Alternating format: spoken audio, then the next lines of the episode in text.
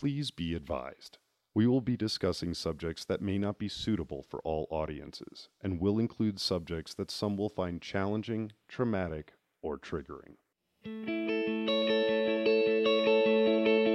Welcome to You Don't Fight Alone, a podcast sharing the stories of those of us successfully living with mental illness and how we got there. Yeah, so my dad uh, killed himself, and then I that's kind of when it started. And to cope, I started drinking like a lot, like every day. Like, oh, I'm going to work, I'm gonna drink three or four beers and then drive to work. And then on my lunch, maybe I'll have a couple more beers. It's fine. And I did that for a really long time. And that just takes a really heavy toll on your body, even if you are like 20 something. So uh, that was the first part. My skin was deteriorating. Um, and then obviously my mental state was was no good because alcohol uh, makes it worse in the long term. My name is Jacob. I am diagnosed chronic depression. Depression. I grew up. Prepare for the pity party. So I grew up like super poor to the point where like there'd be times where I had no electricity, no water, you know, cockroach infested drug house. No one watches me kind of an environment. Um, I turned out pretty well considering. so uh, there's a lot of that. And um, looking back, it caused a lot of self esteem problems, um, especially with like wearing the same clothes for six days and smelling like shit and stuff like that. Um, which still like I have self conscious things. It's really weird. Uh, but looking back, I can see like, oh yeah, I would seclude myself and, you know, think that I'm not a good person and I shouldn't have friends and I'm a piece of shit and, you know, all that kind of stuff, which I didn't identify as depression as much as I thought that's just how it was. And then, you know, you become enlightened. You're like, oh, people don't wake up every day and hate themselves. Got it. My parents split when I was like three. So I didn't have a lot of contact with my dad till I was a teenager and then we tried to build like a relationship of some kind, but it was more like friends than he's my dad, uh, just because like I'm already mostly grown, and uh, most of my experiences have been shitty, so I didn't really consider it. But we tried, and then um, much much in the same way I did after his passing. Um, like my whole life, he's smoked pot, and there was a time where he's into like super heavy drugs when he got past it. Um, still smoked pot, which is whatever. Um, uh, but he went through a bad breakup with his uh, girlfriend at the time. He'd been married several times and so on and so forth. And uh, he would drink to excess like every day, like not like two or three beers, but like a 12 pack. And then it was just one of those times where he drank a whole bunch. He was drunk. Uh, he was avid weapons collector. He had the the means and he had the motivation, so it's what he did. And that's why I don't own a gun.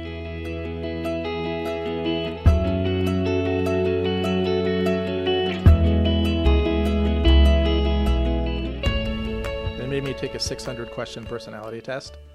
And I was like easily identifying the questions to find out if I was depressed. So I answered them falsely. And they're like, You're not depressed. And I was like, Okay. Actually, the test was what kind of turned me on to it. Because um, it was asking like really weird questions that were super specific to how I was feeling. I was like, That is so weird. Like, there's questions about, like, do you often think about going back in time? And I was like, All the time, actually. And like really, really weird, very specific questions and like that was the that would turn me on to like that's the thought process that I need to stop in order to function. Um, so that it did help inadvertently. Um, and then that's when I started experimenting with medication to just level me out because I would go from zero to 100. Like the mood swings were just like outrageous. Like park my car on the freeway and block your car and get out and try to get you to come out and fight me. Like that was doing that. I had, I had no patience for bullshit. And um, it was just like, it wasn't a conscious decision where, like, I'm feeling offended. I'm going to do something about it. It was just a, like an involuntary, well, fuck me, no, fuck you. Like, let's do this. I don't give a shit.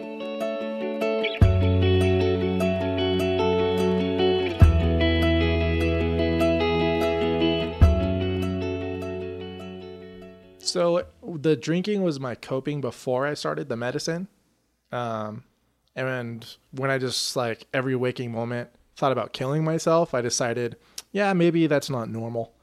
Uh, so then I tried to make an effort, and it, it's my belief that you have to want to help yourself uh, in order to overcome some of this stuff. So I applied effort and I actually wanted it, and it helped a lot. And then I transitioned to couple different medications that made it worse, which was awful.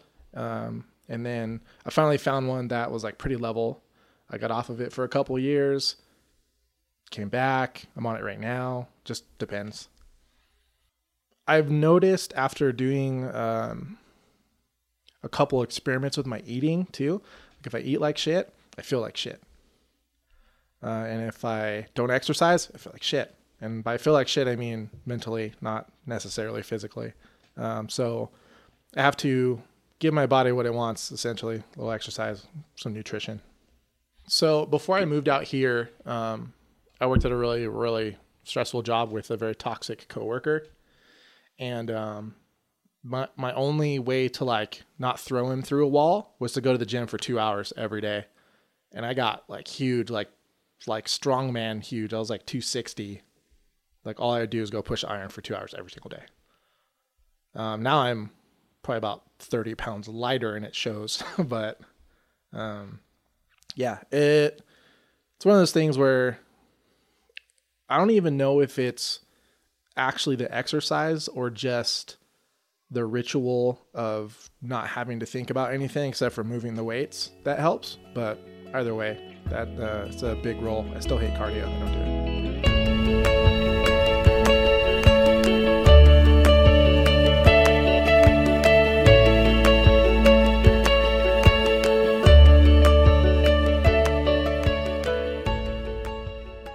Pretty jovial, regardless of how I'm feeling. I think a lot of people get really good at putting on the happy face because just something you learn to do. Um, and a lot of times I deal with stress with humor. So, like, they're just like, oh, that's the funny guy who likes to drink beers and be funny. I'm like, yeah, that's me. Um, and that's just kind of how it went for a while. But then it would get to like, I abused ibuprofen so much that I have permanently hurt my stomach. And if I have it a lot, like, I'll shit blood, like, because it just can't take it uh, and all the drinking and stuff. So um, it's and then the skin thing, like under my arms, just red and raw and bleeding, and uh, like my hands would peel and just like craziness. Um, but uh, nobody sees that stuff, right? Just like I dress well and I'm congenial most of the time, and um, I think it was only those that are close to me would see like the weird stuff, or you know, there'd be times where I didn't feel like being the happy person, leave me the fuck alone kind of a attitude. So that was also saw by some close friends, but not a lot.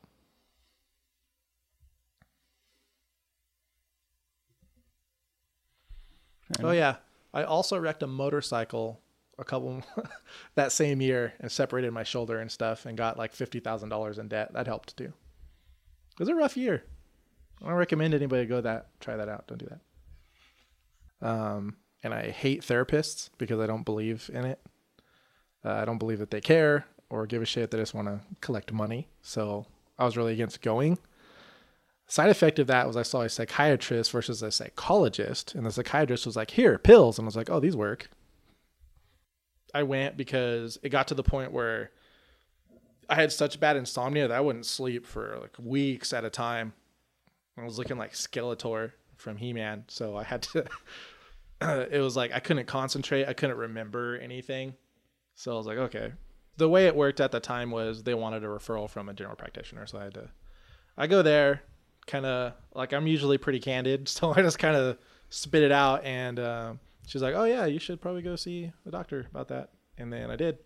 Saw the psychologist for like a month, and I hated it, and I stopped going. And then they recommended me to the psychiatrist, which was more my speed.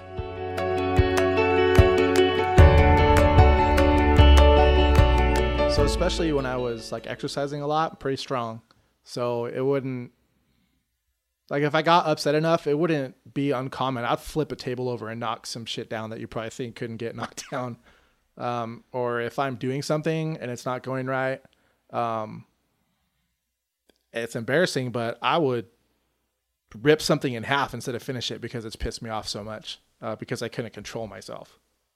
Like I'm doing, oh, cool, cool, no, fuck this, you know. Um, and it still comes out sometimes, but not near the degree that it used to be. And I think having a, a daughter has calmed me down a lot, which is good for me. So um, I can't act like that to her, and it helps me deal with my frustration better because kids don't know. So I just hold it in, and then high blood pressure and ulcers, and you know, uh, so a lot of the internalization. Um, so outlets besides just getting pissed off, I I try to like I've done martial arts. I go to the gym, uh, shooting. Do I love cars? I do car stuff. I just try to um, find things that I enjoy uh, and invest some of my time into them. Reading, which may sound weird, but uh, it's you know it's escapism. So I get to go live in the book world for a while. And uh, video games. So, uh, but I, I have to do some kind of physical activity, or it just it just builds up. Doesn't even if it's like just walking, like I just moving for me somehow just helps calm the brain down.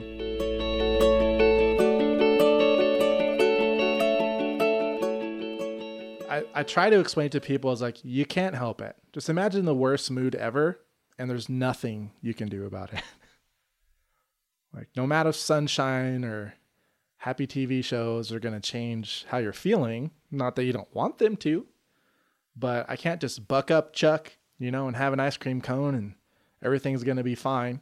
Um, so I've I tried to have the conversation, and I, I don't think people can understand personally, at least not fully, uh, having not experienced it to some extent.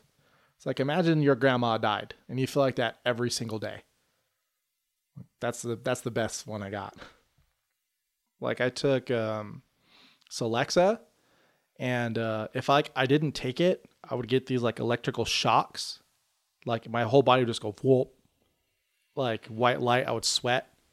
Um, and I called them and I was like, that's weird. And they're like, oh yeah, those are withdrawal side effects. So you should take it. Um, but it was like making me even crazier. And they're like, no, you just got to keep taking it. Like, that's how it works. I'm like, yeah, okay. You're the doctor, you know? Uh, and then I just quit cold turkey. They're like, you need to wean off of it. I'm like, no, fuck that. Uh, I was crying at my desk at work. I can't, I can't take these pills. um, and then like I had those electric shocks as I call them for like two weeks and then they went away. Just the worst. And then I, I was like Googling it, and that's like a side effect of coming off of it, I guess. Don't do that. I don't recommend it.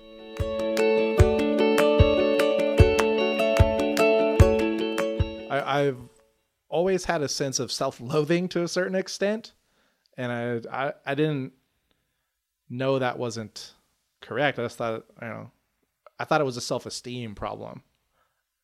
Um, you know, I just had don't have low self-esteem, or I don't have good self esteem, I have low self esteem. So I didn't associate that with depression until it got to the point where I didn't like myself so much that I thought it would be better if I died. And then I was like, okay, maybe not. I haven't attempted suicide, um, but there are several times where I just didn't give a shit if I died. Like do 150 on the freeway. I've done that. Zero fucks. Um, the drinking to excess, like just like that kind of stuff. I just I didn't care um, if if I did something dangerous, kind of a thing. Um, but I didn't take measures, and I, I think the reason why is probably because my dad did, and it pissed me off a lot. You know why didn't he reach out? You know, it's like the seven steps of grieving. One of them's anger. I didn't have the other ones. I was just upset. I was obviously sad, um, but I didn't go through the denial and the stuff, I was just uh, pretty much straight to like indignant about it. You know, like you're an adult, we're finally becoming friends. Like you do this bullshit, you leave me here. You know, you don't solve your own problems, you just push them on everybody else. All the all the stuff people try to say to people that want to kill themselves. I was, you know, I don't want to go to the gym after work, but I, I go. Um, sometimes I don't, but I, I have to go at least a couple times a week um, because I can just feel the tension, and then afterwards I'm like, okay. Um, so I just try to focus my rage or whatever you want to call it into something else. Um, and another conscious thing that sounds silly to me, it's a psychology thing, I guess, is I, I try to talk myself into like, I have a choice to be mad. And I try to tell myself, I'm choosing not to act against this guy that just cut me off right now. And I say that to myself. I'm going to choose to have a good day. And it's like, uh, I laugh because it's like total like dime liquor store psychology book stuff, but it helps me, so I'll take it. Like, make your life better in 10 easy steps. You're a good person. Keep it up. you know, stuff like that. Just...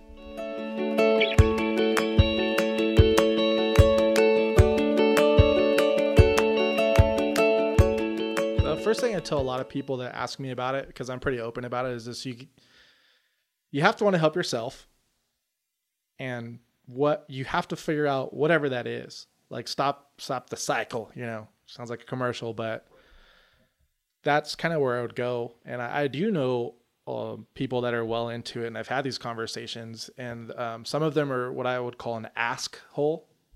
They'll ask you for advice and it just goes into a black hole. Um, and even to the point where even though i understand like i just can't deal with it. Like when they just perpetuate it and keep doing it and it's like here's everything you need. No no not for me. It's not going to work. Okay. Uh, so it, it's difficult. That's i think that's part of like my no bullshit ometer or something is because i've been there and been through it it's like i know what it takes and like this is what you need to do. I'm giving you the keys to the ferrari. Just get in it and drive like, no, I'm just going to walk. Okay, bye. I think that there's merit in talking about stuff because my wife is also my best friend. And that's why I married her. So I can talk to her about anything. Like anything. Like I had the worst poop today. Fine. Um, our waiter is cute. That's fine too. You know, like it's just, we're just like that. So it, even with her, and we've been together almost 10 years, building the relationship to where she could just understand me as a person was very difficult. Um, and I don't know if it's the life I had or being cynical or what it is, but like I think a certain way, and uh, it doesn't make sense to some people. so it takes a while to understand like the way I react to something is for a reason, and it took her a long time to understand the reason. Jacob's upset because like way the hell over here, this thing that maybe no one else gets. So, um, but now that we have the relationship, I can talk to her and it does help. And she gets it. And she understands like the look on my face when something happens.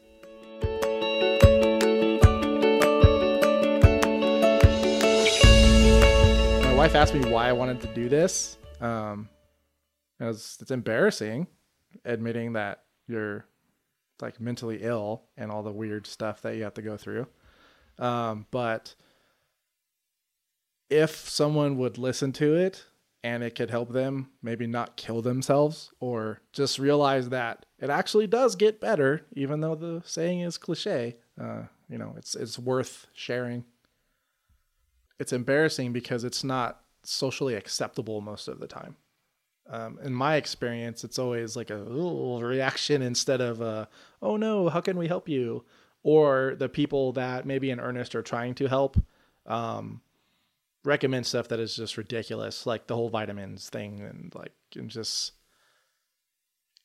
And I also, I just, it's embarrassing because I don't like sharing something so personal because it always comes back to why and the whys are like heavy, you know. And I've shared a lot. Like had not so great childhood. I had suicides in my family. I've had alcoholism in myself. I've had legal trouble. I've had uh, just so many things happen, and it's not only none of your damn business, but some of it is doesn't shine the best light on my character as a person. So that's why I don't like sharing. And uh, I know who I am, but uh, people by nature are judgmental. So sometimes sharing details like that will paint an image that is unflattering.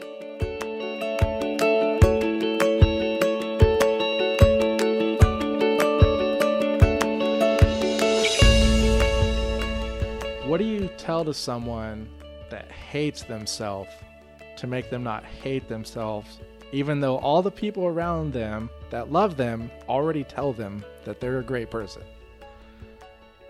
I don't know. Um, if I got to talk to you myself, maybe I would take myself seriously and be able to tell them, like, you're not a piece of shit you have a chemical brain imbalance, do something about it so you don't feel like this all the time. That's it.